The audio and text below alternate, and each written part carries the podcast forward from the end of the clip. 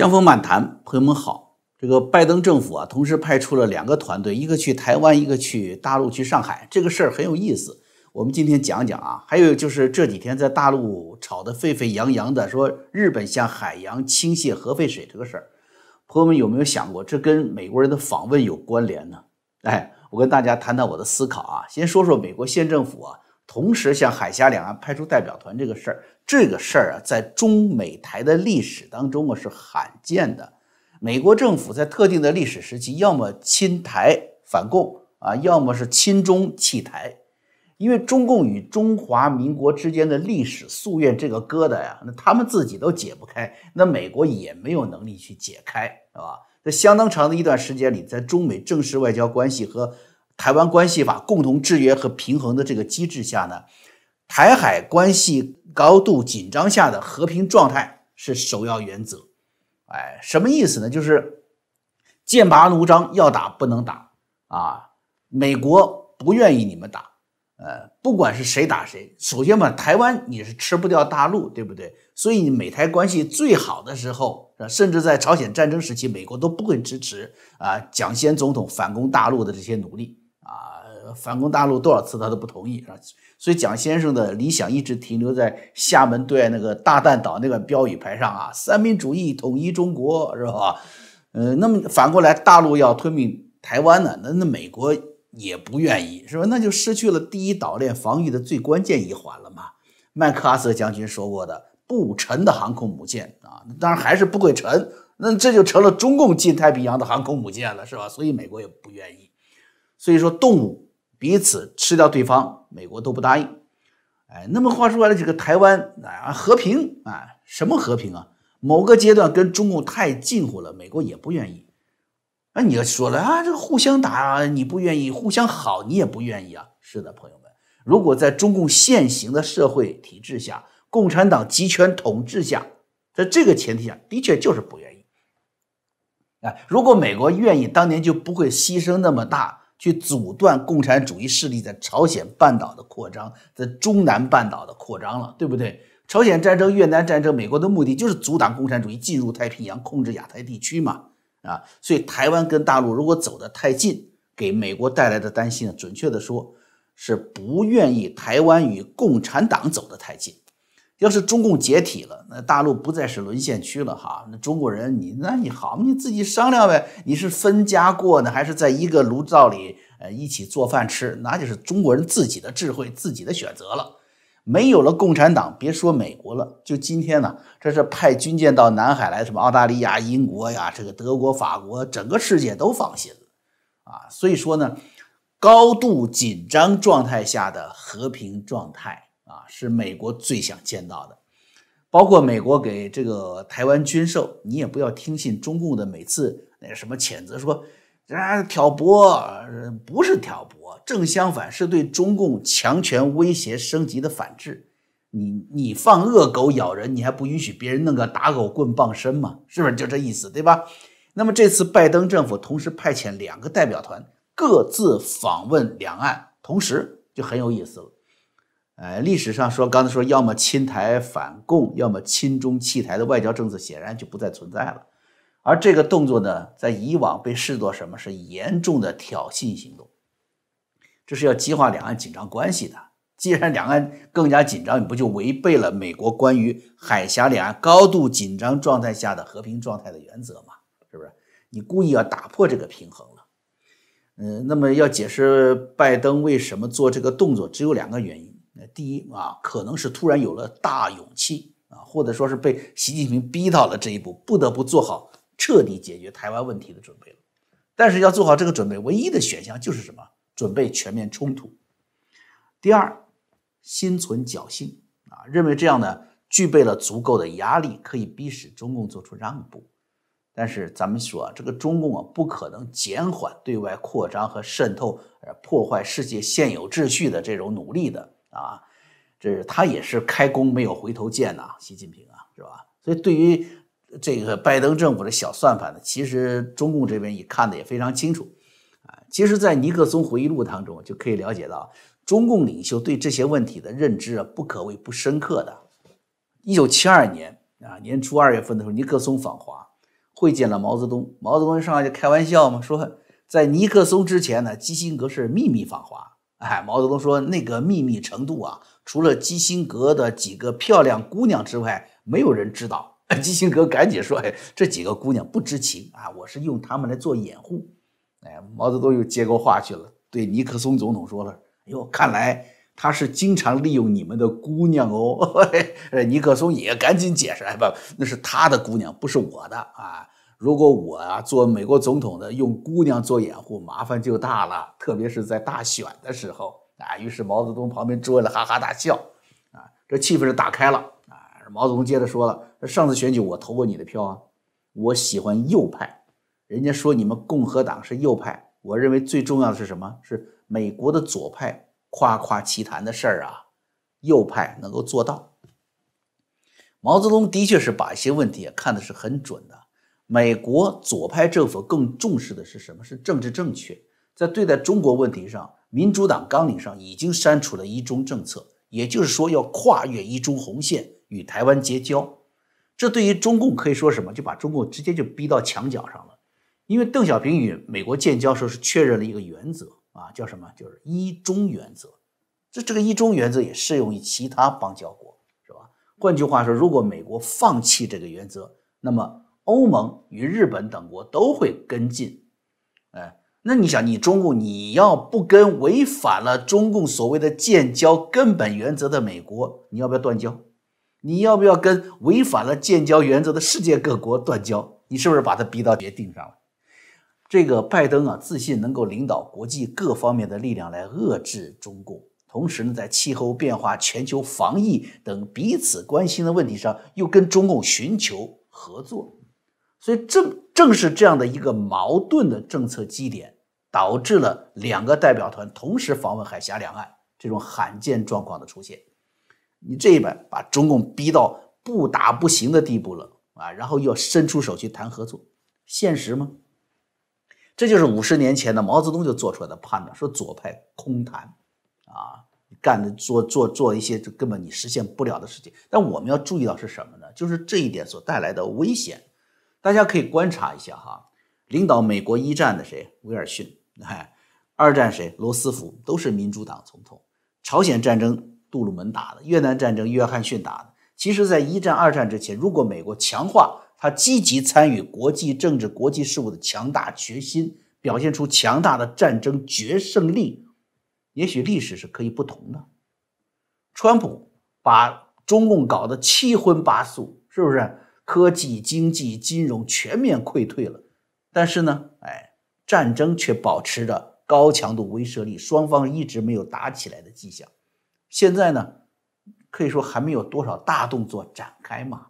火药味儿已经十足了，这个话题啊，以后我会在新开的军事频道上再跟大家呃畅谈啊。那现在呢，你看这个迅速接近了中共的红线，又同时告诉中共，其实我们还是可以谈啊，谈点大事儿，做点交易。这种暗示是非常非常非常糟糕的。其实从拜登的代表团人选上可以看出来的，去台湾的都是啊前政府官员嘛，是吧？级别呢？副国务卿啊，前副国务卿，虽然说是说他说是跨党派代表团，给人感觉是我们这个是代表的美国广泛的民意啊。其实你看那个共和党籍的是小布什的前副国卿阿米蒂奇，他是跟着他的老领导啊，是前国务卿鲍威尔，那是典型的 Rhino 啊，就是什么就是 Rhino 啊，I N O，就是表面上的共和党，实质上竭力反对和仇视川普的这么一批人。那你说他可以代表共和党吗？代表代表共和党的主流嘛？是吧？可以说访问台湾的这个代表团有着很强的拜登的个人意愿。那么到上海准备跟中共会谈气候环境问题的克里呢？哎，这是现任的政府高官，也是前国务卿啊，所以大家可以看到这些细节安排了，是吧？现任和前任啊，国务卿。跟副国务卿，哎，孰重孰轻啊？我能看出来，中共当然也看出来了，对不对？是，所以说他就知道了，原来你真的想干什么和假的想干什么，或者用什么东西想来做这个筹码来跟我谈。于是呢，对于台湾方面呢，中共是用二十五架飞机啊，创纪录的进行威胁，意思是说我不仅不吃拜登访台安排的这一套，我还要武力加码。而对于来到上海的克里呢，不仅是中共负责气候谈判的高级官员谢振华见面，很有可能啊，根据未来一两天的这个形势的发展，看美方的表态，王毅、杨洁篪会在未来三天突然出现。中共常说的话叫什么？叫做军事斗争、政治斗争两手都要抓。军事斗争对台湾啊，刚才说了，那么政治斗争怎么展开呢？在上海这个活儿怎么玩？哎，这里就要跟大家说说这几天突然炒得火热的日本计划向海洋倾泻核废水的这个问题了。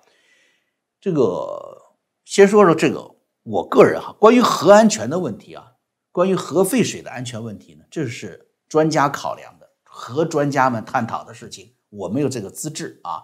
我呢就是评论，要我表态的话哈，我一贯关注核安全问题，并持质疑态度的。哎，反正我的事我也不放心，是吧？但是这个是另外一个话题，对吧？那么日本排放核废水这个问题啊，咱们看得到的是什么？至少它的处理这个事情上是没毛病的，它从一开始就是完全透明公开的，决策过程一直在国际核能机构的监督指导下进行的，这个政策的形成和执行上也是一直从地从中央到地方协商着往前走的。是吧？核能源使用，世界基本上都是公开并共享安全资源的，唯独中共官方是不公开的，是吧？民间也不给讨论的。既然核能有不安全的因素，呢，二零一一年福岛核污染问题出来以后，当时全世界嘛，包括意大利啊、英国、法国都重新制定了核安全政策啊，在在他们的国策里面呢，都准备是减少核发电所占比例，减少风险嘛。可是中国呢？哎，你看很有意思。他不让你讨论这个问题，他自己一头干，一边是炒作日本辐射污染，一边呢，哎，中国游客大举前往日本购买抽水马桶盖儿你说他真担心吗？哎，一边是质疑核安全，然后一边却大量建造核电厂，所以大家就明白，这个日本的核安全呢，污染问题根本就不是中共真心关心和与这个民众福祉有关的问题。而是随时拿出来进行政治运作的工具啊！民间很多恐惧啊，也是没有根据的。在微信圈子里传的最疯狂的、最震撼人心的一幅图片啊，说是关于福岛核辐射对太平洋的影响。大家一看，哇，鲜红的、猩红的过来，那其实是美国海洋大气管理局关于海啸在太平洋的能量这个能量传递图，是吧？那么好，既然二零一一年。辐射至今啊，该吃的吃，该玩的玩，该买的买，也不劝阻民众，也接着自己开张建新厂子。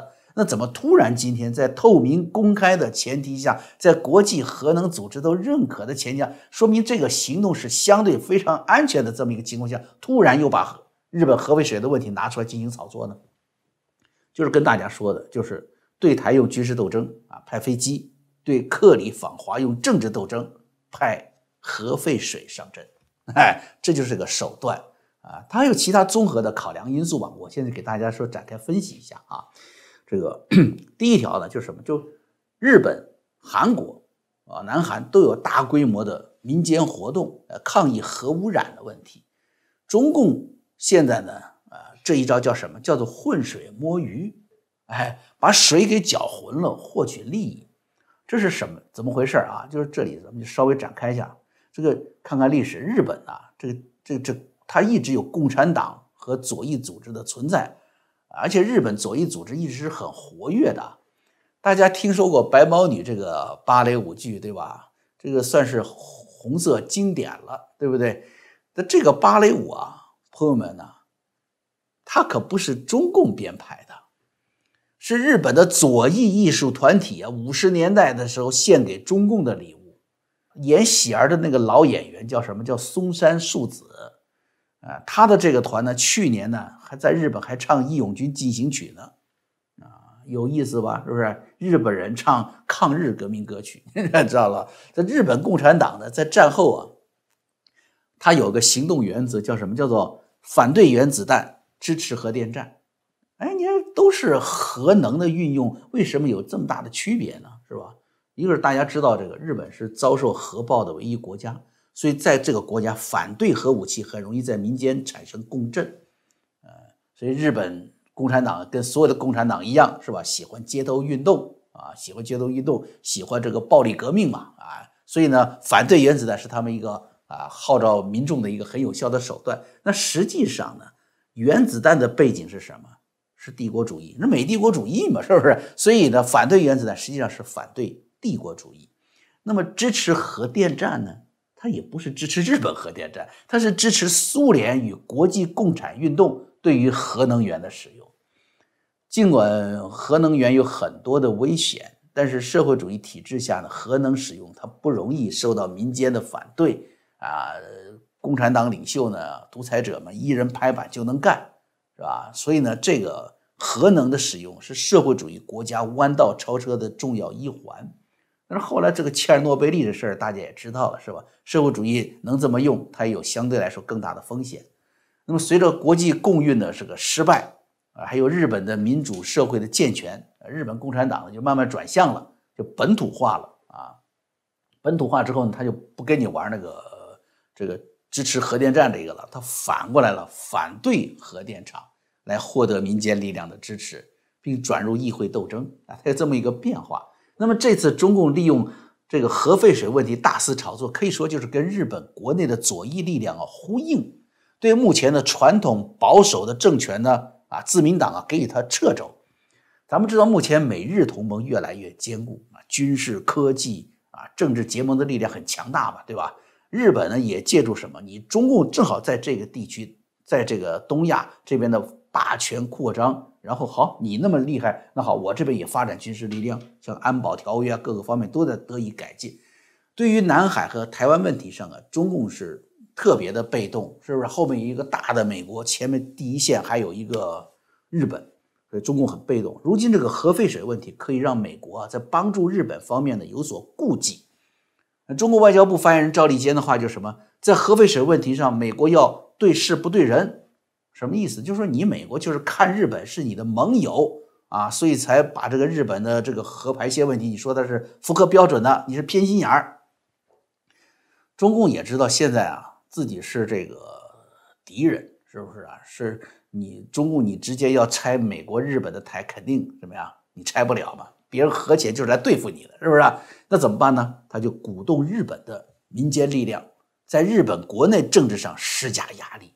啊，来达到减缓美日合作对中共的战略压力啊，于是就是有日本共产党嘛、日本民主党啊、日本的这个绿党啊这政治团体在内，在日本有个呼应，就有可能达到某种程度的这个目的啊。同时，对韩国这边啊，这个中共啊加大这个核废水这个煽动，也是给韩国这个文在寅他是个左翼政府递刀啊，他是亲北、亲北朝鲜、亲共、亲中共，对不对？让他得以利用韩国民间对日本的一种普遍的历史就存在的一个敌视的态度，在当下美国为首在印太地区不是搞一个四国联盟小北约吗？哎，在这里制造分裂，他没有约韩国进去，韩国为什么不约韩国？你韩国文在寅的左翼政府吗？是不是你亲共我把你拉进来了，那不是我自己容易暴露吗？所以呢，把他这个强化他这种分裂，强化和韩国与美国已经存在的这个裂痕，你知道吧？韩国的这个。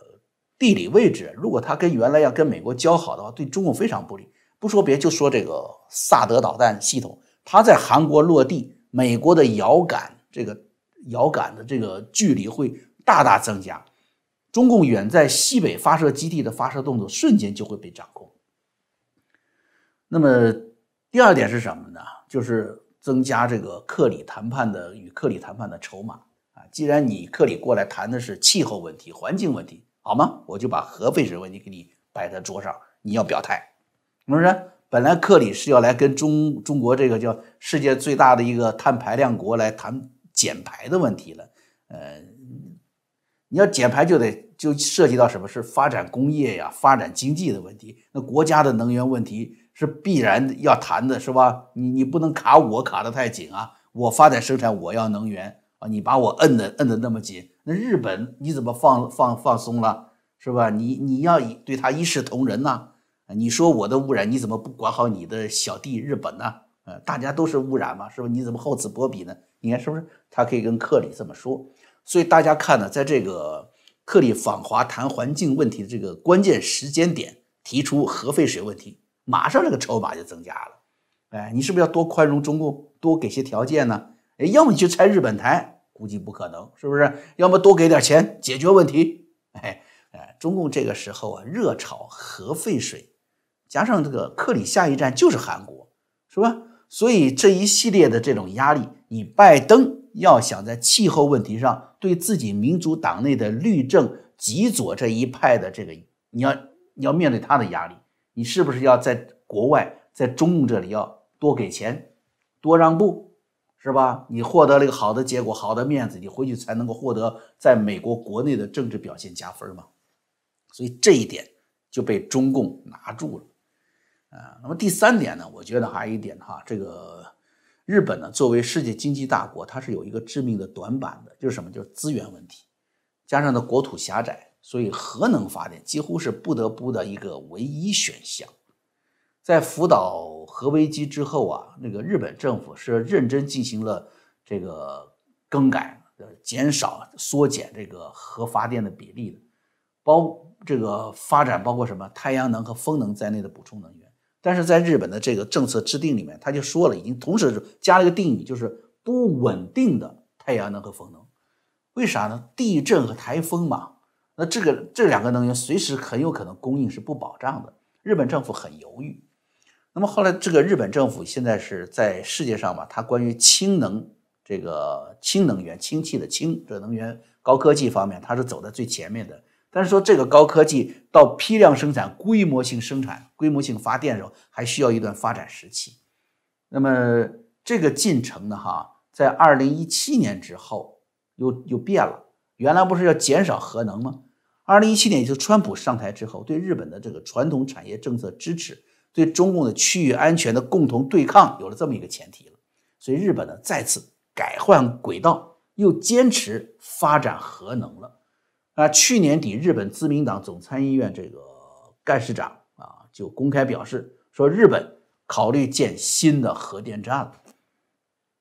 对于中共来说，如果能够通过核废水的问题啊，让美国对日本施压，让日本国内大规模的反弹，民间的这个抗议，那么就逼迫日本呢减缓重新减缓这核核核电站的建设，是吧？重新缩减核能。那这样会什么呀？